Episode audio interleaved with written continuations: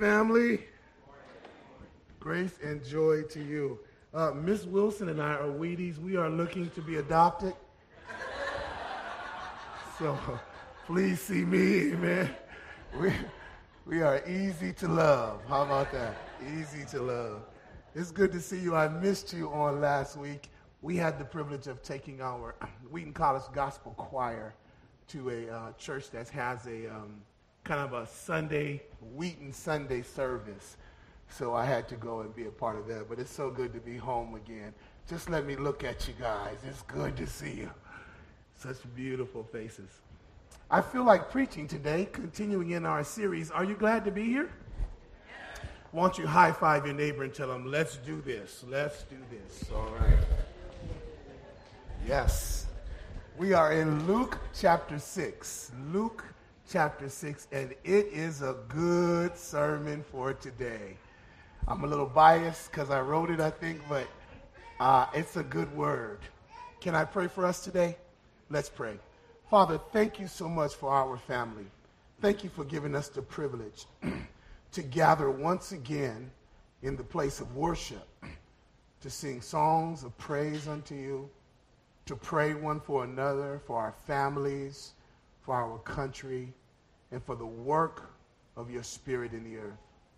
Lord, we thank you for what you're doing in RCC. We thank you for the privilege to be called family. And we thank you for the special grace that rests upon this assembly. Now, as we prepare our hearts and minds to receive your word, would you open our eyes, open our ears, that we may hear what your spirit has to say to the church? We ask that you would be with our pastor, give him preaching power and preaching permission, that preaching may be done. For Jesus, we would see you. Be glorified today. In your name we pray. Amen. In Luke chapter 6, Luke chapter 6, verses 6 through 10, a very familiar passage of Scripture. Um, the text will be on the screen for you behind me, but it reads as thus Now it happened on another Sabbath also, that he entered the synagogue and taught. And a man was there whose right hand was withered. So the scribes and the Pharisees, they watched him closely, whether he would heal on the Sabbath. They watched him that they might find an accusation against him. But he knew their thoughts. And so he said to the man who had the withered hand, Arise and stand here. And he arose and stood. And then Jesus said to them, I will ask you one thing. Is it lawful on the Sabbath to do good or to do evil? to save life or to destroy. And when he had looked around at them all, Jesus said to the man, Stretch out your hand. And he did so. And his hand was restored as whole as the other. But they were filled with rage and discussed with one another what they might do to Jesus. And all God's people said, Amen. The man with the withered hand. Family, when we come back to our study in this series today, all eyes are on the Master. Some are there looking with awe and amazement. Some are there because they've heard the rumors that this is the Savior of Israel. Some are there with eyes of desire because they need to be made whole themselves. And they too need a miracle. Sister Stella, some are there with eyes of hunger because they've never heard a man preach like this. And some are there with hearts that are filled with anger, murder, hatred, jealousy, and just pure evil because they despise the one that everybody loves. But no matter who they are or what their reason is that day for being in the synagogue, Jesus is in the house. And that makes this text today essential for you and I to study because it teaches us, or rather, I believe, we can learn from our master's example of how to handle things when all eyes are on you. So there's three points for our lesson today. Number one, we want to look at the man with a withered hand. Number two, we want to look at the men with withered hearts. And then I'll land the plane talking about the master with willing hands. Amen? Shall we begin? Hallelujah. Verse number six, point number one the man with the withered hand. Now it happened. I like that right there. That it was on another Sabbath day also. That he entered the synagogue, and here it is, family, and he taught. And there was a man who was there with a right hand who was withered. When we come to this particular text, family, we see what I call is an amazing case study in the synagogue. There's a brother there who has a withered hand, and this, this condition that he has is like no other. His hand had literally shriveled up the blood vessels had dried. There's no muscle structure or blood running through the veins. His arm is dead. And the text suggests that this was not a birth defect, but rather the result of an accident or some type of disease. Now, there's physicians in the house. Uh, lest I be uh, accused of malpractice, I don't want to misdiagnose him but he's got a problem. And as a result of the man's condition, life for him in that ancient day would have been difficult. What do you mean, Pastor? This man would not have been able to do what other ordinary men were able to do. They did not have the services or the programs that you and I know of today in our community to help people who had uh, fallen victim to such a chronic condition. No, as a result, this man would have been seen as less than a man. Back then, if a man didn't work, a man didn't eat, which meant that this disease probably would have caused him to have to result to becoming a beggar. What a powerful picture this is.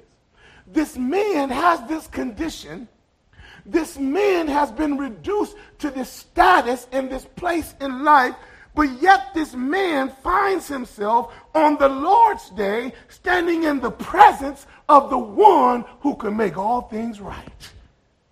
He's standing in the presence of the one who created him, Jesus, the visible image of the invisible God. He's standing in the presence of the one, Sister Wilson, who knitted him inside of his mother's womb. He's standing in the presence of the one who knows him and who has a wonderful plan for his life. And can I say today, what a powerful position to be in when your life has become shriveled up. To be in the presence of the one who sees you, who knows you, and is the only one who can do something about your position. Can I get an amen right there? See, as a withered man, he had withered dreams, withered hopes, withered aspirations, withered ideas, withered desires. He had no activity, no joy, and no way to change himself. So the place that he is in, in the presence of Jesus, is the best place to be in.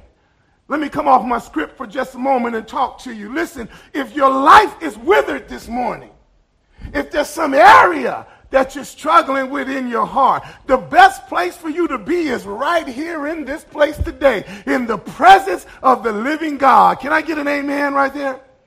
Why? Because only God can fix those problems that medicine cannot. Only God can fix those problems that social services cannot. Only God can fix those problems and conditions that no other system or device or gifts or whatever in the world cannot fix. Jesus is still the answer. Oh, that felt good for the world today. Hmm, I like that. Can I say some more? Listen to this. This brother has this horrible condition, but he's in the right place because the master is there. But he's not there because he can be. He's there, right, because he's not supposed to be. See, if you had a physical deformity as a part of your anatomy in those days, you were not allowed to come into the synagogue on the Sabbath day and seek healing. He's not there because he's been brought by a friend to be on display. He's there because the religious people have set him up. They brought him into the service on that day so they could accuse Jesus of doing something wrong. See, if you had a deformity, you had to be in the outside of the temple courts. So when he's there, he's there alone. He's there without any support. He's there because people with power don't care about him, but they want to use him that they might accuse Jesus. Can I ask a question today? Have you ever been in a room full of people but felt like you all alone? Have you ever been in that awkward place where people see you but they don't see you? Where my Gen Z at? Have you ever been there, beloved? Where you feel like nobody understands the trouble in your heart. Nobody understands why you are withered, why you're struggling with what you're struggling with. Well, I'll stop by to tell you today if you're here today in the crowd and you feel like that, oh, beloved, don't feel that way because Jesus is present and he sees you and he cares. We've looked at the man with the withered hand. Let's look now at the men with withered hearts. The Bible says in verse number seven, so the scribes, these were those who studied the scriptures and interpret them, and the Pharisees, these were the religious leaders or rulers of that day. Watch what the text says. They watched him closely. Whether he would heal on the Sabbath. Why did they do that, Pastor? That they might find accusation against him. What a powerful verse. When you come to this second verse in our lesson today, we get to see something, uh, Brother Stephen, that I call quite alarming. See, these religious leaders who have been following Jesus now have gathered again on the Sabbath. However, here we see something profound. They brought into the temple, as I mentioned, a man with this physical problem, and they're using him as a prompt to see if Jesus would heal him. The Bible says they watched him closely. In the original language, in the Greek language here, the text is implying that they kept on watching him. In other words, they were playing the spy.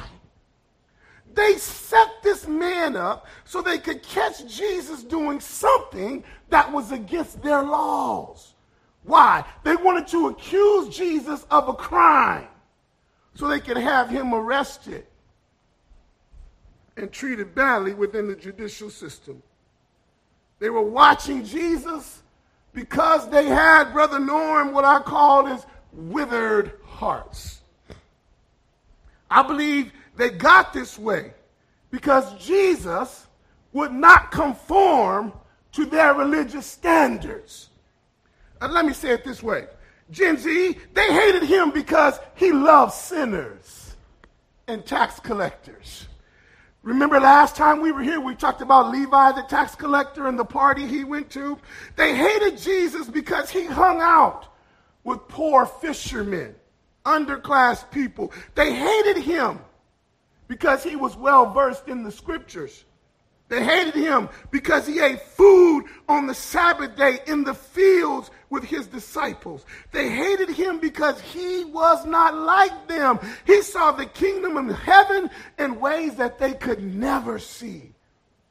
They hated that Jesus had a following that was growing. And everywhere he went, people were calling him the Messiah. These men had withered hearts. Their hearts were dead. Their hearts were not alive to the things of God. They had withered hearts in that they rejected God's Son. So they set a trap to catch him doing good to humanity. Here it is, family. Only a withered heart behaves like this toward God. Only a withered heart would do such a thing like this. Only a withered heart would reject the Lord's work in the hearts and minds of God's people. The text says they watched him closely to see whether he would heal on the Sabbath day. Why? That they might accuse him. Powerful. story is told of a lawyer whose name was F.E. Smith. And Lawyer Smith was said to be very savvy in the courtroom and smart. And one day he was cross examining a young man who had a lawsuit against the city for an accident that occurred to him on the bus. And as the young man was on the witness stand, Lawyer Smith said, uh, Mr. Young Man, um, thank you for being here today. I just got a couple questions for you. Uh, would you tell me how high you're able to lift your arm now as a result of the accident and the young man raised his hand about so high and struggled. And he said, Thank you, young man. I appreciate it. Sorry for the pain. Can you tell me how high you could lift it before the accident? And the man went like that. and guess what? The young man lost the case. F.E. Smith was savvy enough to know that when the heart is evil and corrupt, if you just watch, you can catch what you're looking for. Well, this is where the Pharisees and the scribes were. They thought they could catch Jesus in doing something wrong and catch him by breaking the law of doing work on the Sabbath. But the problem was their hearts were so withered, they failed to see that they needed a Savior. They needed somebody to rescue them even from their own laws. What a tragedy. What a tragedy to be those who would accuse God of doing great work, accuse God of healing people, accuse God of something miraculous happening in their presence. You know, this week was a, I'm off my notes here. You can see me back backing away. This week was an amazing week for me as a college chaplain in North America at a Christian university. You've heard, some of you have heard the rumors and the marvelous things that God was doing at another seminary called Asbury Theological Seminary. And all of a sudden, these amazing worship services started breaking out all over the country. College students everywhere crying out to God, praying, seeking, putting their bottles down, their weed down, their issues down.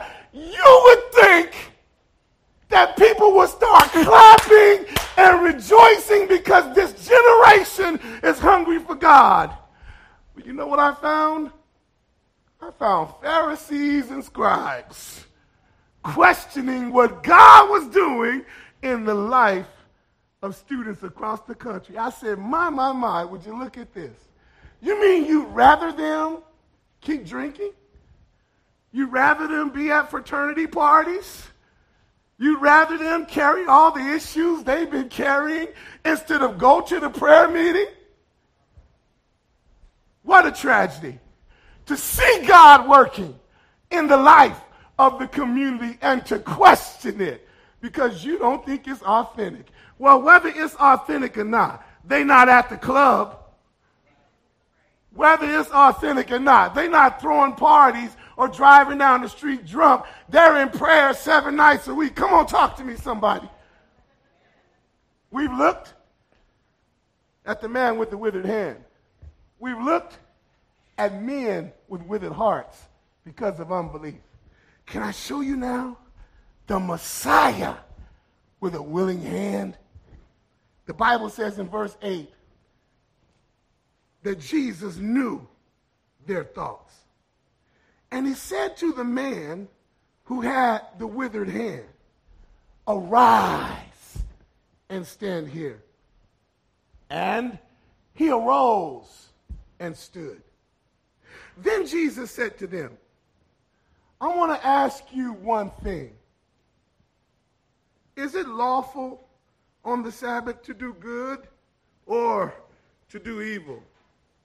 To save life or to destroy?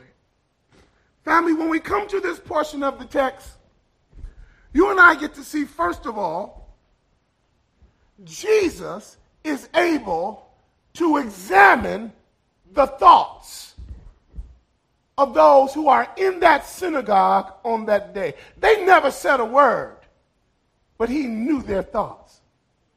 The Bible is clear that he was able to catch their thinking in the process of it taking place. He saw them in worship. He saw them in service. He saw them in their positions of leadership in the synagogue. And while he saw them, he also saw what was on their minds as worship leaders. I need to remind somebody today watch your thoughts. God sees everything. I need an amen right there. And while he saw them, yes, he was literally reading their minds. Did you know it's possible to be in church and have your mind on stuff that does not honor God? Did you know it's possible to be in the house of God but not be on the Lord's side? Did you know, RCC, it's possible to act like you love the Lord but really be the Lord's enemy? Secondly, not only does the Lord see what's on their mind, but the Lord sees the man. The one they've used as a decoy. The one they've placed in a divine trap. And while he's seeing them, the Bible says, I like this part right here, that he called out to the man after he asked him the question. Did you see that there? Why does he do that? Well, he's getting ready to engage in meeting the needs of this brother with a withered hand. Jesus says to him, Arise and stand right here. And the Bible says the man arose and he came. He obeyed the words of the Christ. You know what I noticed about this? And I'm almost through here. This was what I call a divine and clarion call. The call of God for the man to come and stand before his creator. That's good right there. See, one day, all of mankind are going to get this call. Everybody from the White House to the crack house who is alive now or who lives in history past is going to have to rise and stand before the one who made them. There's a clarion call coming, family. This man gets his on that day, and he stands in all of his shriveledness before the one who made him. And Jesus examines the man. Look, this call, this call, it, it's not a call of judgment, though, like the one that is to come. This is a call of compassion. Jesus calls him to come forward, to step out from the shadows of his shame. This call was to leave, for him rather to leave behind his past and prepare for what God was getting ready to do. This call was a call to submit to Christ and receive the newness of life, beloved. Jesus was getting ready to call out the Pharisees and the man at the same time. Remember, he asked the question Is it lawful to heal a man on the Sabbath Since y'all don't have an answer, I'm going to show you. Come here. Stand in front of me. I like this right here. God was calling. God was summoning him to respond to the divine call from up above. But first, there's going to have to be a confrontation. Did you catch that? God would first oppose all of his enemies as all eyes are on Jesus. He's now going to expose the will of God before all men. He was going to expose their wicked hearts. Jesus said to them, I'm going to ask you one more thing. Is it lawful on the Sabbath day to do good or to do evil? To save a life or to destroy a life? And here you find the master doing what I call as exposing the sin that's in their hearts. And the question is asked because they want to do evil on the Sabbath by accusing Jesus. Did you catch it? They want to do evil on the Sabbath. Jesus came to do good, to fulfill the Sabbath, and to change the life of this withered man. Well, all eyes were on him, and he's about to dispose the desires of the weak and grant him another chance in life. I like this. I love me some Jesus. I'm guilty. I'm so guilty. I love Jesus and I'm unapologetic about it. I'm on the side of the Lord Jesus Christ. I love how he operates, how he moves, and how he speaks, and how he delivers. According to the text, the Bible says they don't answer him, they refuse to answer because their hearts are bent toward doing evil. And I wrote myself a note here, family. Every now and then in the ministry, here's what I've learned 32 years of pastoring churches and, and leading and serving in universities. You run across people who are just like these Pharisees. No matter what God says, their hearts are bent on doing evil. Uh, uh, that's no place for an amen. I'm just talking about what I'm talking about. But I've learned that no matter who the preacher is, their hearts are hard and they're bent toward hurting others, shaming others, disobeying the word of God, and rejecting all that God has to say. I don't want you to get discouraged, RCC. Don't get discouraged because that's just people. That's what they do. But look at the text with me. The Bible says in verse 10 that when Jesus had looked around at them all, he said to the man, Stretch out your hand. Oh, that's beautiful right there. And he did so, and his hand was restored as whole as the other. Well, family, I learned in this verse that it was after the Lord had observed the situation and his eyes roamed the sanctuary, that then he said in his creator voice, stretch out your hand. Ektino is the Greek word, and it literally means extend it. Now, this is powerful because he had never been able to extend it in his own strength. It's only at the voice of the creator, the one who made the hand, that he's able to respond now with a supernatural power. Here it is. It's written in the imperfect tense, which means it's written in a command, right? He commanded him, stretch out your hand. And the body has to respond when God speaks to it. This is good news right here. He stretched it out and it was completely restored.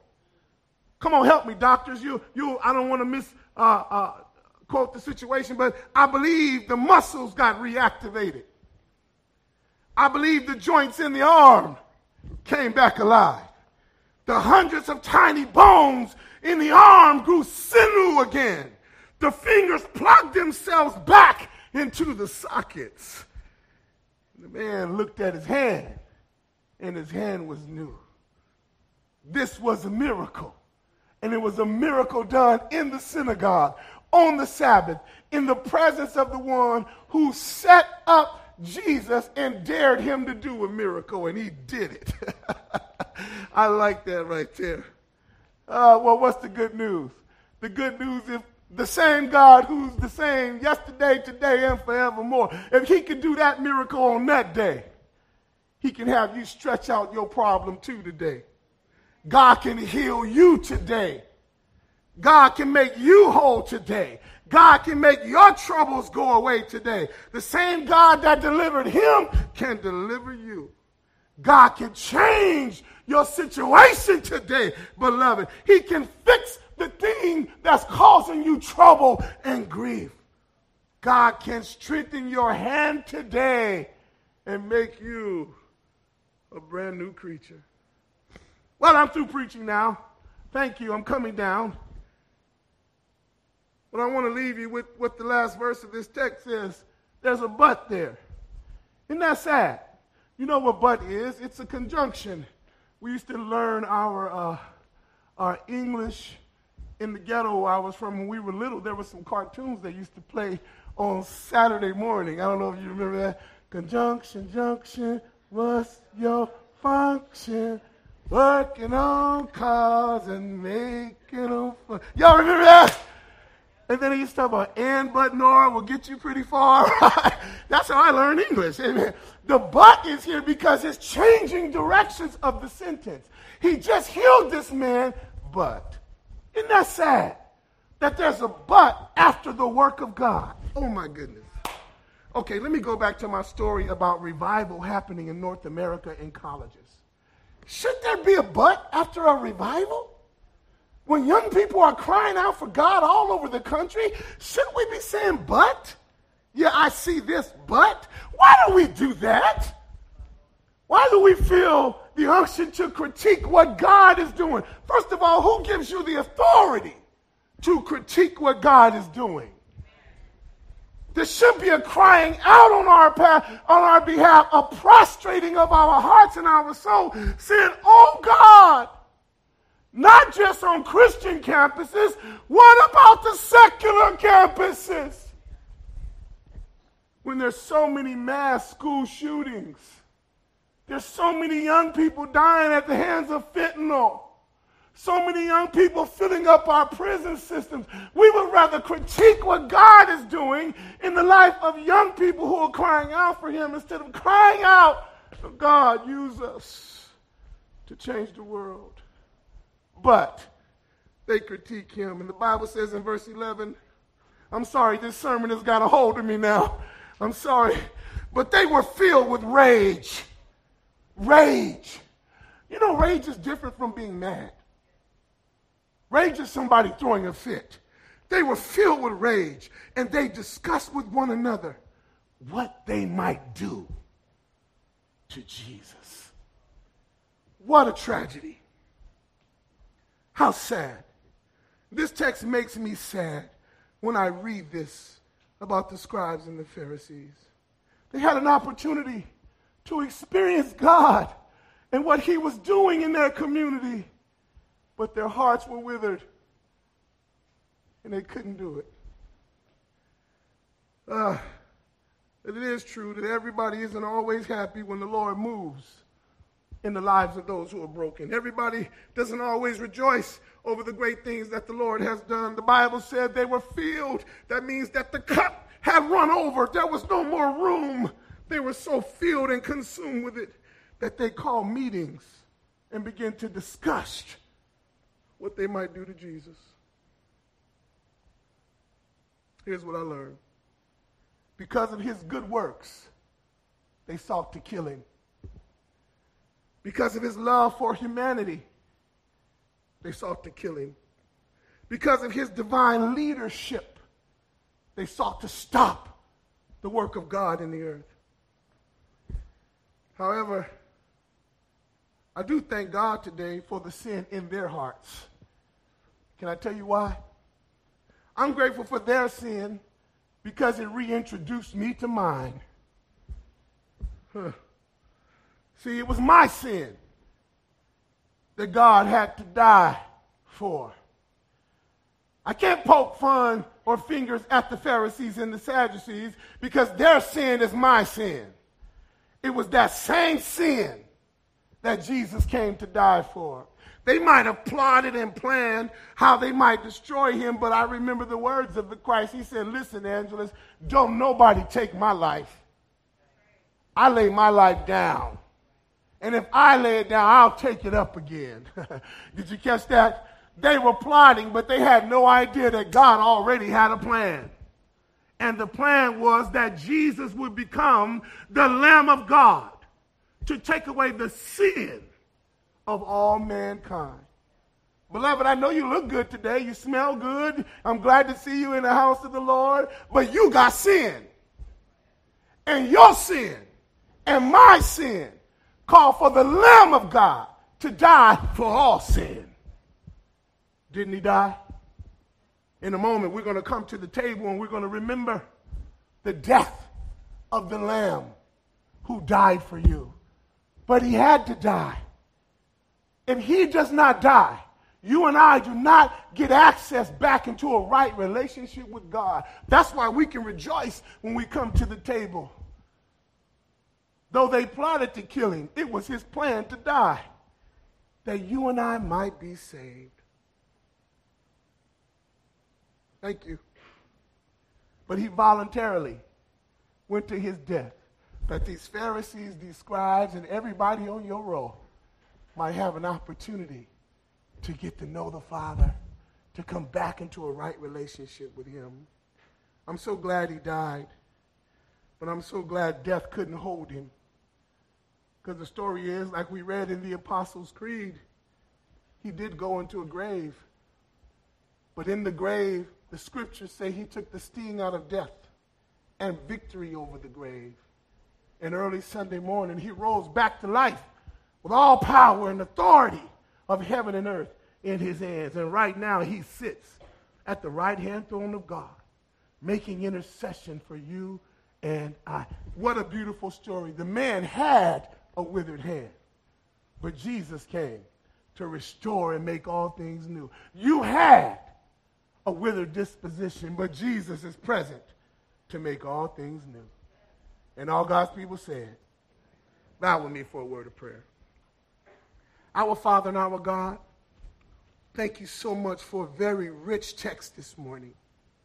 Thank you that we are able to read your word and watch it become a bridge to our generation.